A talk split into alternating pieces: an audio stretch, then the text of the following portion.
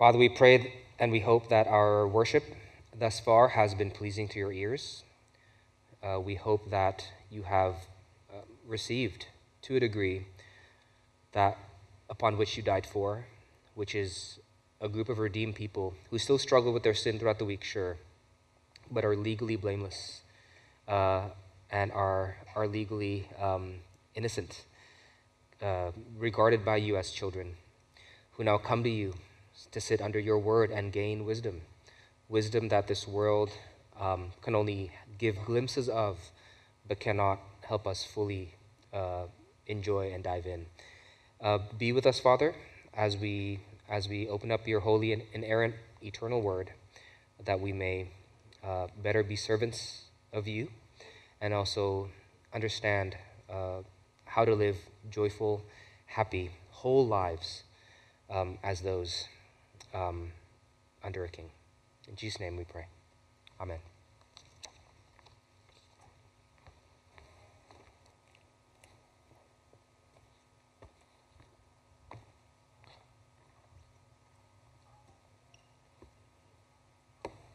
All right, good morning, friends. Merry Christmas and Happy New Year's. It's good to see you all again. I've been away for a while after being on holidays with my family. And although I miss you guys, it was a really precious and rare opportunity because since my brother's in college and I'm married, we don't get to be around each other as much anymore.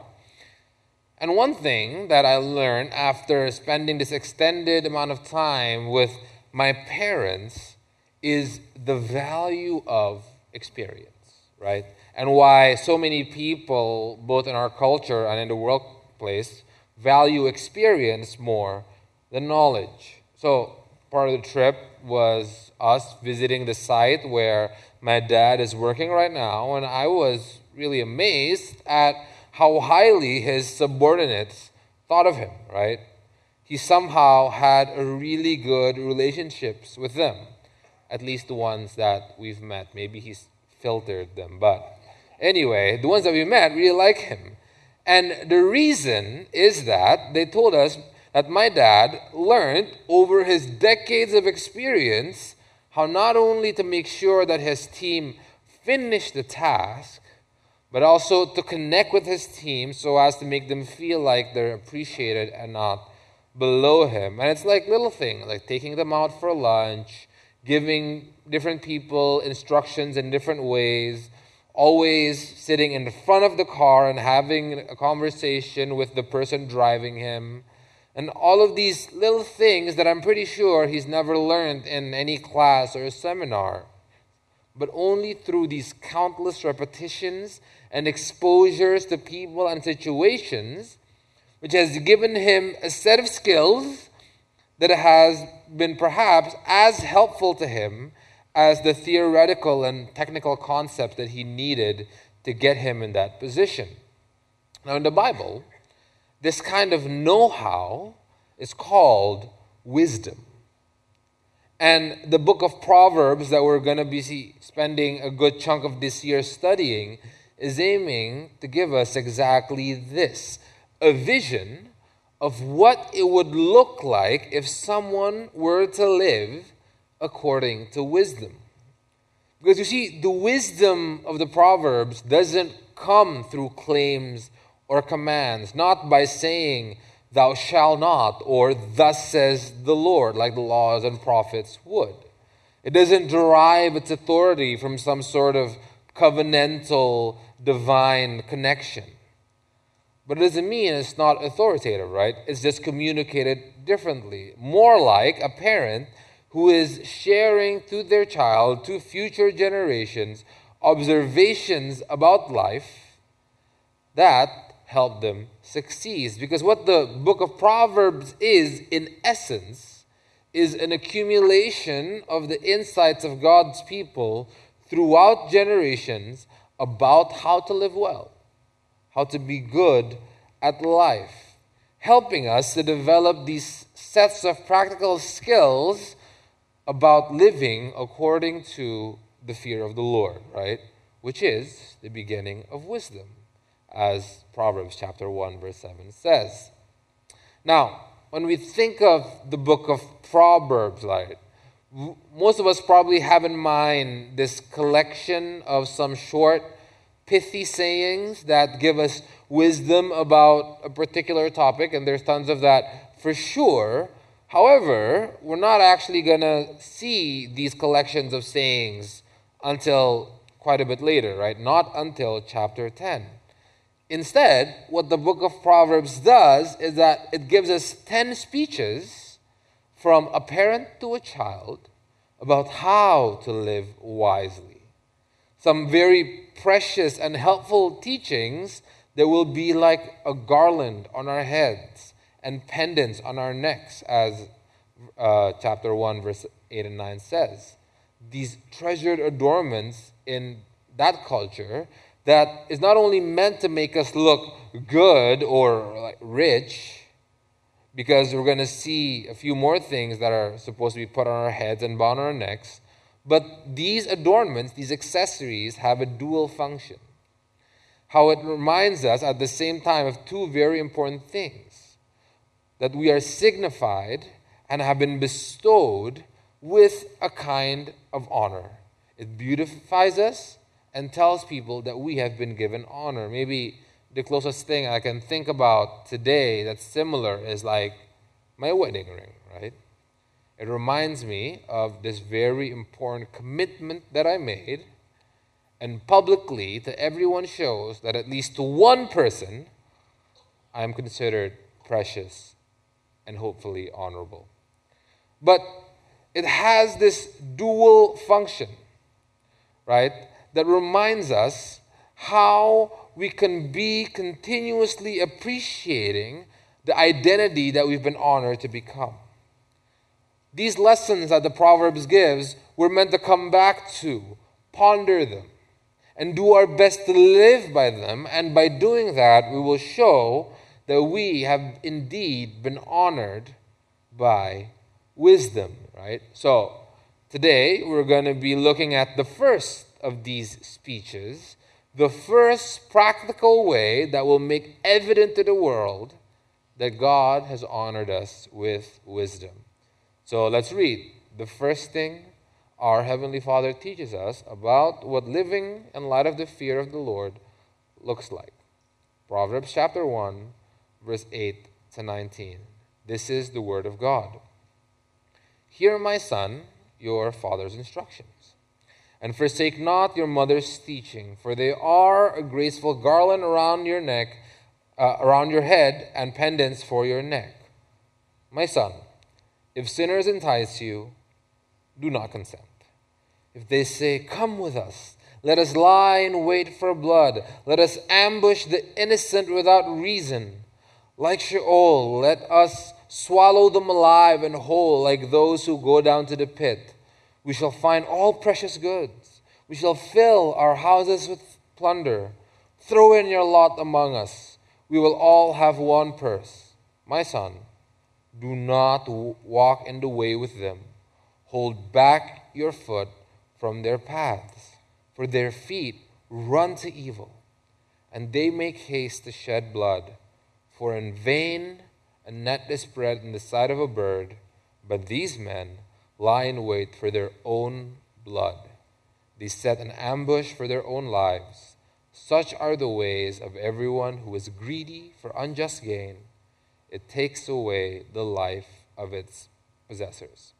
So, before I go on, right, if you're planning to stick around for the series on Proverbs, let me show you how these speeches are generally structured, right? First, there's going to be an exhortation, an appeal from the Father to the Son to take to heart what he's going to say. Then there's going to be a lesson about this virtue is about to teach. And finally, there's always a concluding line about how this wisdom will be beneficial for us. And we certainly see this pattern in the passage that we just read, haven't we? And it's so interesting how the very first bit of wisdom, the first thing that the Bible tells us we need to practically live by to live well is a piece of wisdom that many societies, worldviews, and religions have already also observed that bad company ruins good character. In our passage, our Heavenly Father points out at least three things about this, all right? Our three points bad company, its attributes, its attractiveness, and its end. Bad company, its attributes, attractiveness, and its end. May the Lord give us ears to hear the wisdom He has given us today. So, point one bad company, its attributes. So, let's jump straight in and look at what is the defining attributes of these sinners, these people that we should be avoiding. Right? The group there that's called the sinners that are enticing us. It's super clear there in verse 11. The kind of people we should stay away from are those who are looking to lie in wait for blood and ambush the innocent without reason. Right? So, what this is an image is, of is are these thugs, right? These highwaymen or begal in Indonesian who would ambush innocent travelers, threaten them with violence, and rob them of their possessions. And in verse 12, it shows that they're actually proud of having this power. They pridefully proclaim themselves as being like Sheol, what the Hebrews call where the dead go. So, in a twisted way, being proud of being like death, they are able to indiscriminately take and consume whoever they like. Hence, later in verse 16, it says that their feet run towards evil, and they eagerly and guiltlessly rush to shed blood, no longer seeing evil as actual evil in other words, those whose influence should be avoided are those who are so lacking in love and has such complete disregard for the sanctity of human life that their moral compasses has been scrambled so as they are able to justify harming another human so that they can get what they want. Right? And that's really screwed up, isn't it? I hope you agree. Because thankfully, most of us are privileged to be living at a time and a place and social situation where involving in gangs and killing and robbing people isn't ever going to be crossing our minds or a temptation for us. Right? Like, I wouldn't be surprised if you're there snickering, going, I would never. But while we should really appreciate that this isn't uh, relevant specifically for us right now, this isn't the case for everyone for most of history. I'm sure that every single one of us here who are reading or watching the news know that right now there is indiscriminate violence against one group towards another who has been deemed as an enemy on a mass scale. And a lot of us here have lived through a time like this, where things like this do happen. I know for sure that gro- those growing up here in Indonesia around my age or older knows what I'm talking about.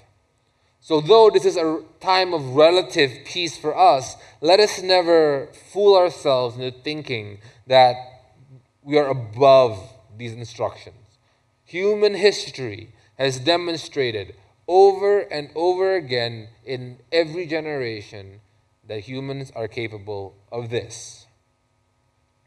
Nonetheless, right, even if we're never going to be put in a position where killing or harming anyone is going to ever seem necessary, Jesus actually warns us not only against the act of murder, but every root of murder envy, hatred, anger, desire for revenge, all of these, God regards as murder.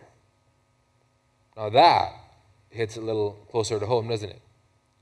Because this means it's not enough for us to only refrain from the act of killing, but it ups the ante and requires us to be aware of all that's in our hearts that might even desire destroying or harming someone else.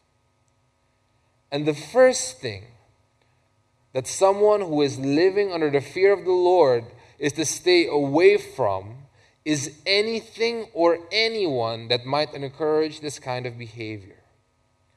Meaning, wisdom would condemn any and all systems and philosophies that are willing to disadvantage other people for the sake of others.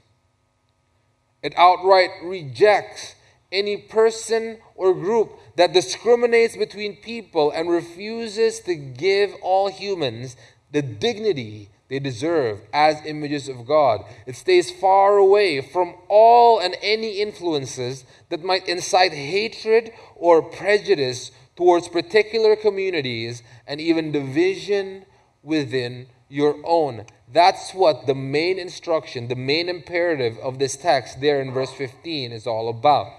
Holding our foot from the path of sinners. Rather, wisdom would draw near and commend any person, group, or initiative that helps us love our neighbors as ourselves, that helps us defend the innocent, help the weak, and strive towards the general well being and flourishing of others, no matter who they are or where they come from. Therefore, friends, what this lesson essentially recommends for us to do is to take inventory of all the external influences that we have exposed ourselves to.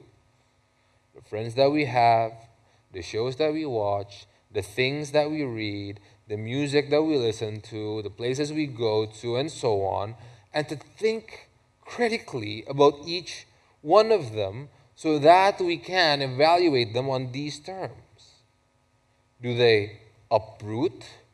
the seeds of violence and hatred in our hearts, or do they plant them?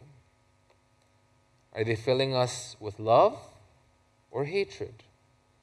Gratefulness or envy? Compassion or simply anger?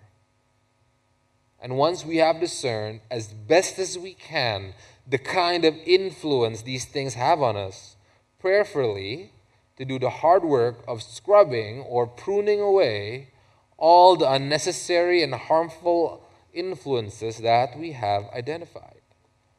Because the psychological studies do agree, as most of us have probably found self evident, that we humans are all products of our environment. Right?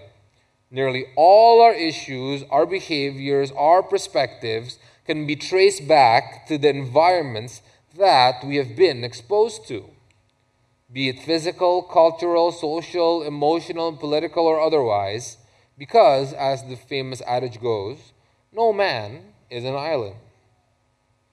Everyone is connected to something because we are social creatures. Problem is, though, even though I feel like most of us know this, what kind of influences that are good and healthy for us is not always obvious. It can feel really subjective.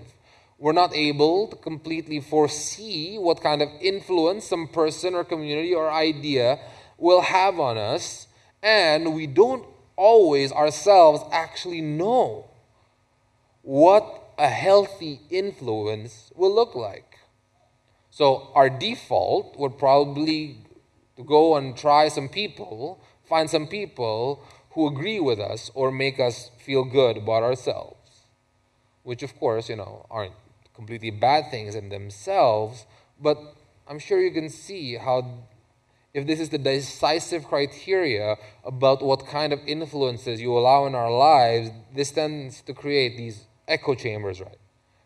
Like we're going to end up with environments where we're going to exclusively encounter people and ideas that only reinforce the opinions that we already have, creating this vicious cycle that never actually filters out the junk that we have believed in. So, what we need, friends, is an objective standard of goodness that we are all truly held accountable to. What we need is a community of people who are trying to live by this standard, where we can find people who are studying and are interested in meditating on this standard together and experience guides who can help us understand these standards more clearly. And just so I can be explicit, I'm talking about the church here, guys, right? The institution that God built so that His standard of goodness can be known. See, the church is meant to be this refuge from the influences of the world that are enticing us to sin. The church is meant to be the place where we can grow in our appreciation of how precious human life is. And we can reprogram our moral compasses so that we can understand that our interest is not more important than the well being of others, but rather the well being of others is indeed themselves the subject of our interest. And necessarily, part of this reprogramming in the church, in the community of Jesus' followers, is really seeing that we can find a more lasting and meaningful fulfillment of the desires which has attracted us to those influences that has produced the seeds of murder in our hearts in the first place. Okay, and that's going to be what point two is about. So, point two bad company, its attractiveness. So, after studying the sort of foolishness sinners get up to, our Father here tells us what motivates them to do such things. In verses 13 and 14, we see that there are two things identified there. First, that it is through violence they hope to experience or commu- uh, accumulate material abundance. They want to find all precious goods, verse 13 says, and their houses to be filled with plunder, right? It's clear, right? What these sinners are after is wealth. However, wealth is never really desirable as an end in itself. Rather, what we're all really attracted to when we're gathering wealth is what we can access through wealth. And it could be a variety of things, right? A sense of safety or stability, the admiration of peers, the freedom to enjoy ourselves as much as we want, just to name a few examples.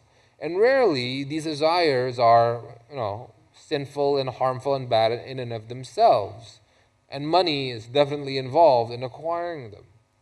But when we go the way of these sinners, right, and try to attain this wealth to fulfill the desire of our hearts by means of evil and at the expense of others, what this shows is that we have identified the money as the source of these good things that we want instead of really a means of getting it. Like it's the fountain and not simply the cup with which we can access the water that will refresh our souls. And I completely understand why it's very tempting for us to see money in this way. Money gives us this sense of control. We can hold it, calculate its value, and earn or find more of it. And the more we have of it, the more empowered we feel. So, acquiring wealth through sin is nothing less, really, and ultimately, than an attempt to take matters into our own hands. Using our power and seizing for ourselves the ability to grant for ourselves what we want. You see, it's about autonomy. Yet also being the social creatures that we are, though we want the power to do things for ourselves, human nature does not want and does not allow us to really be by ourselves. Which is the second thing that participating in the community of sinners offers us camaraderie, friendship. Look at verse 14. The second part of the sinner's appeal is that we can throw our lot in with them and that we will all have one purse. What this is, is an invitation to bind our faith with sinners, to become completely entangled with them so that what happens to the sinners would happen to us. And how is this supposed to be appealing? And it's twisted, but I kind of get it, right? When we're up to no good, for some reason, there is some kind of comfort in knowing that we're not the only ones doing something wrong. And weirdly, there is some kind of bond that is formed between people who are sinning together. This is actually a very common initiation rite used by gangsters, right? Whereby new members of the gang are required to participate with them in some crime, right? They're made to rob someone or kill somebody in order to incentivize loyalty to the gang. Because now the newcomer, the new member of the gang, cannot back out and rat to the police without implicating himself, making devotion to the gang really the only option. And why people would do this, why it's so attractive, is that it appeals this deep longing that every human has for meaningful connection. We don't want to be alone. We don't want to feel useless. We want to be a part of something and feel like what we do matters. Which, again, right, isn't a wrong thing to desire. And sinning together with other people can really, or advertises itself at least, to be able to provide that. So here's the point, right? Sinning and being in the company of sinners postures itself like it can fulfill some of the deepest longings of our hearts. However, the reality is, as Tezar alluded to in the liturgy, that these desires can only be satisfied in a counterfeit way through sin. Because the Bible actually gives us a different story. You see, rather than having to earn our goodness and blessing, the Bible tells us that God has actually already filled all creation with goodness and blessing. And although, right, we do have to make the effort to go out there and get it, like the desires of our hearts aren't just going to fall into our laps while we passively sit around. Right? The book of Proverbs is going to be very clear about that. Nonetheless, according to the biblical worldview, the availability of these blessings for us was never dependent upon our ability to go out and get them. Rather, it all hinges upon the generosity of the all good God who delights to give these things to us. So, quite the opposite to the sinners who feel like they have to take it upon themselves and do whatever it takes to be blessed, the wise, on the other hand, would adapt this posture of trust, wherein our concern would be to draw near to the source of every blessing by honoring how God has instructed us to live in the world He created and trusting that this is going to be for the best. Going along the grain of creation and coloring within its lines, to use an analogy. Likewise, the Bible tells us that we are inherently precious and meaningful.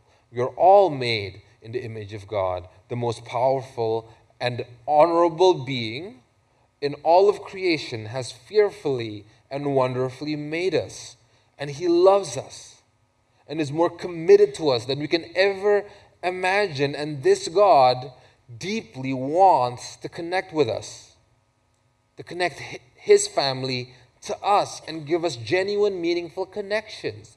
So, if this is the reality that the Bible tells us is true, and is ultimately true about every human, it is quite absurd for us to find and seek this affirmation that's been already freely offered by God from corrupt and limited sinners.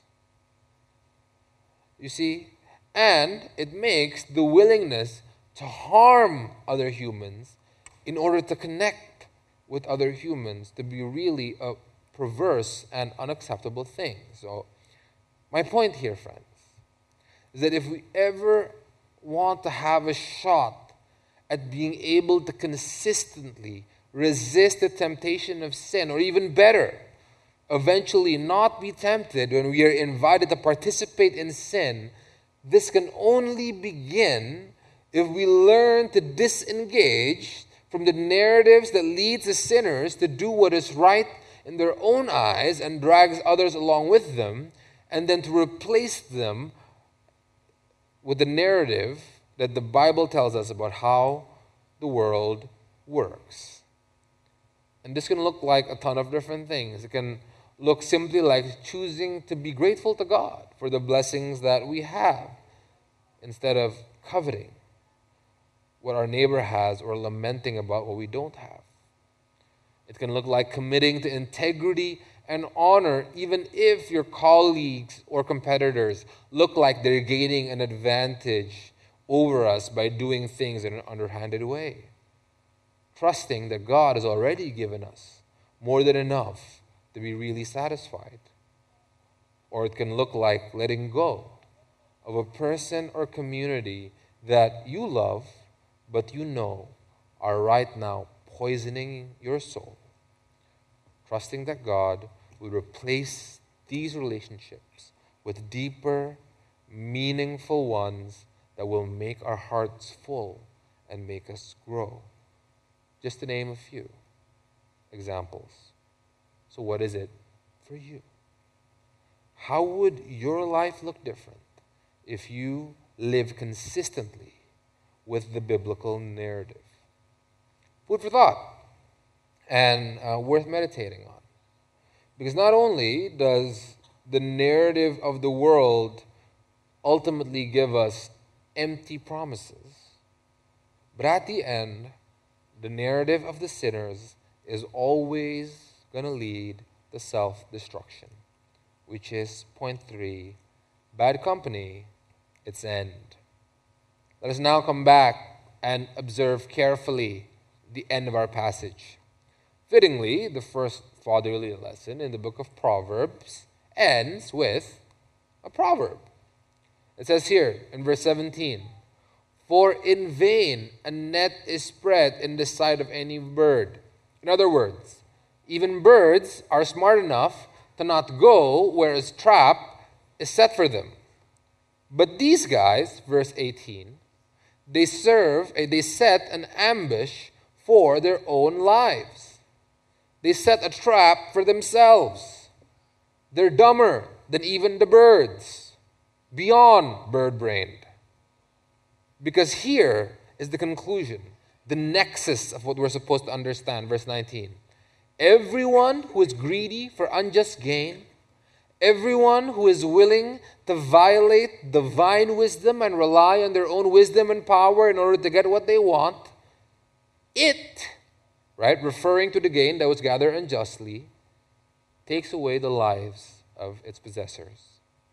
In other words, the thing that we are willing to sin and harm other people for is going to be the death of us. And there are a couple of ways in which this is true, right? The first level, as most of us could probably intuit, is that when we make a habit of getting what we want at the expense of another person or community, there are going to be worldly repercussions. In the context of ancient Israel, if we harm someone, their family members have the right to hunt us down to get payback. Thankfully, now we have the police and the legal system to do that messy work for us. But on a more general note, which I suspect many of us here has experienced firsthand is that the damage and the gains that we make through sins and have caused people around us and our souls to be themselves damaged. How the money we gain unjustly don't actually give us the peace and security that we seek but only leads us to more greed, insecurity, or paranoia. How the sexual fulfillment that we have sought outside of the covenant of marriage actually makes it more difficult to, for us to find and maintain healthy and fulfilling relationships. How the resentment we harbor and hold towards someone or some group never actually gives us the justice that we seek, but just continues to eat away at us and prevents us from getting the peace and joy that actually God has made already available to us. You see, sin promises fulfillment, but consistently leaves us needing more. It's a slippery slope that in the end will leave us with more insecurity, more unsatisfaction, dissatisfaction, and ultimately emptiness. Instead of getting the better life we seek through sinning, sin is actually ruining our lives. And I know some of us here know what I'm talking about. However, there is yet a more serious consequence about walking in the counsel of the wicked and standing in the way of sinners. That does not come from any worldly power or human authority, but from the judge of the universe himself, the one before whom we must stand when our earthly lives is spent, to take responsibility for what we have done with our lives. And each of us here, friends, can be sure that He does not miss a thing. He sees clearly more than us how damaging our stupid, selfish, sinful decisions are. He knows about every relationship that we have broken, everyone we have deceived, cheated, or hurt. Nothing is hidden from His sight, and we stand naked and exposed before Him to whom we must give account. And all the damage that our sins have done, like the blood of Abel that was spilt on the ground, calls out to God and points to us, saying, Guilty. Therefore, who among us here dare say that you can stand in the judgment? Who here can say that when God opens the closets, that there aren't going to be any skeletons there? Most definitely not me. And no matter how much ministry I've done, and I do it full time, right? No matter how much money I give away to those in need, it doesn't change or correct the fact that I've done what I've done. I've made those choices. I've hurt those people, and I must be held responsible. But by now, for you CCC regulars, you probably know where this is going, right? Because each and every one of us, whether we realize it or not, has already chosen self destruction. Whether that's going to come in this life or the one after, nobody here can get away scot free. That's the predicament that we're all in.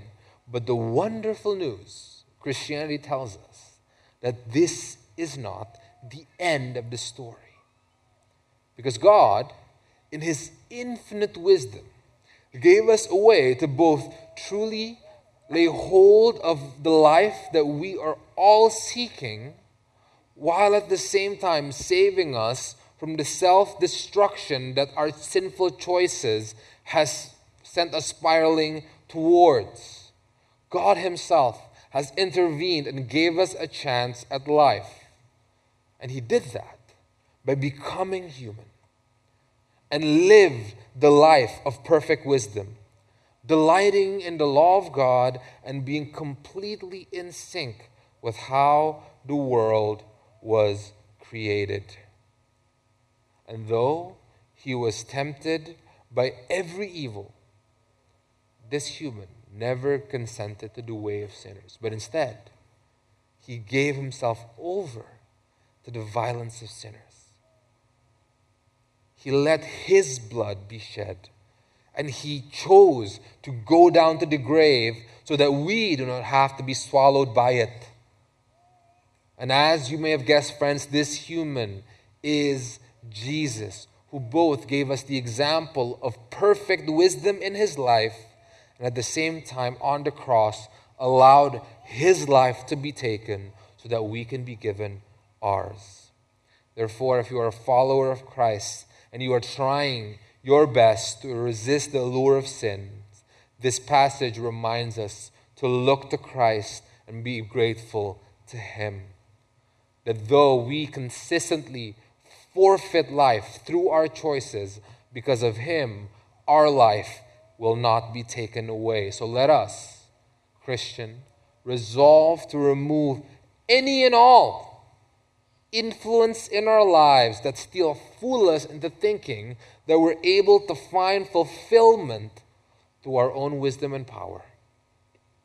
And let's continue and learn to draw near and commit to the way of the wisdom of God who became flesh and is leading us to eternal life. But if you are hearing all this right now and you don't think you're a Christian and you're still worried about your life, if you find yourself hustling and struggling, having made so many compromises and sacrifices to find the happiness and love that you seek, yet you still find yourself so frustratingly close, frustratingly short of being satisfied. If you're tired of turning to sin, yet always having to bear this guilt and insecurity, the good news that Jesus has for you now is that there is a way out. God is offering you a meaningful and lasting way for the fulfillment that you seek. So if you resolve right now to accept Jesus as Lord and commit to following His wisdom, if you pray to the Holy Spirit to forgive you of the sins that you are guilty of and to ask Him for the strength to let go of whatever it is that's still dragging you down towards sin, as the Lord lives, I assure you that He will not leave you hanging. And He who is faithful is able to give to you more abundantly than you can ever ask or think. May this encourage us all, friends. Let's pray. Blessed are you, the Lord of our God, the King of the universe, the creator of heaven and earth, who has filled this creation with every good thing for us to be satisfied. Lord, the generosity you have shown to us and have made available to us surpasses understanding, yet we confess we foolishly give ourselves credit for the blessings that we have and continue on this futile effort to acquire these blessings for ourselves. Father, convict us by your Holy Spirit and show us how foolish and fruitless this effort is. And allow us, Lord, give us the humility to come to you and give us this heart of trust in you. Because it is only when we rest in you can we resist these influences that are telling us to do ever otherwise, and our hearts will finally be at rest? Burn that, brand that into our hearts that we will never forget it and that we may live by it. In Jesus' mighty name we pray. Amen.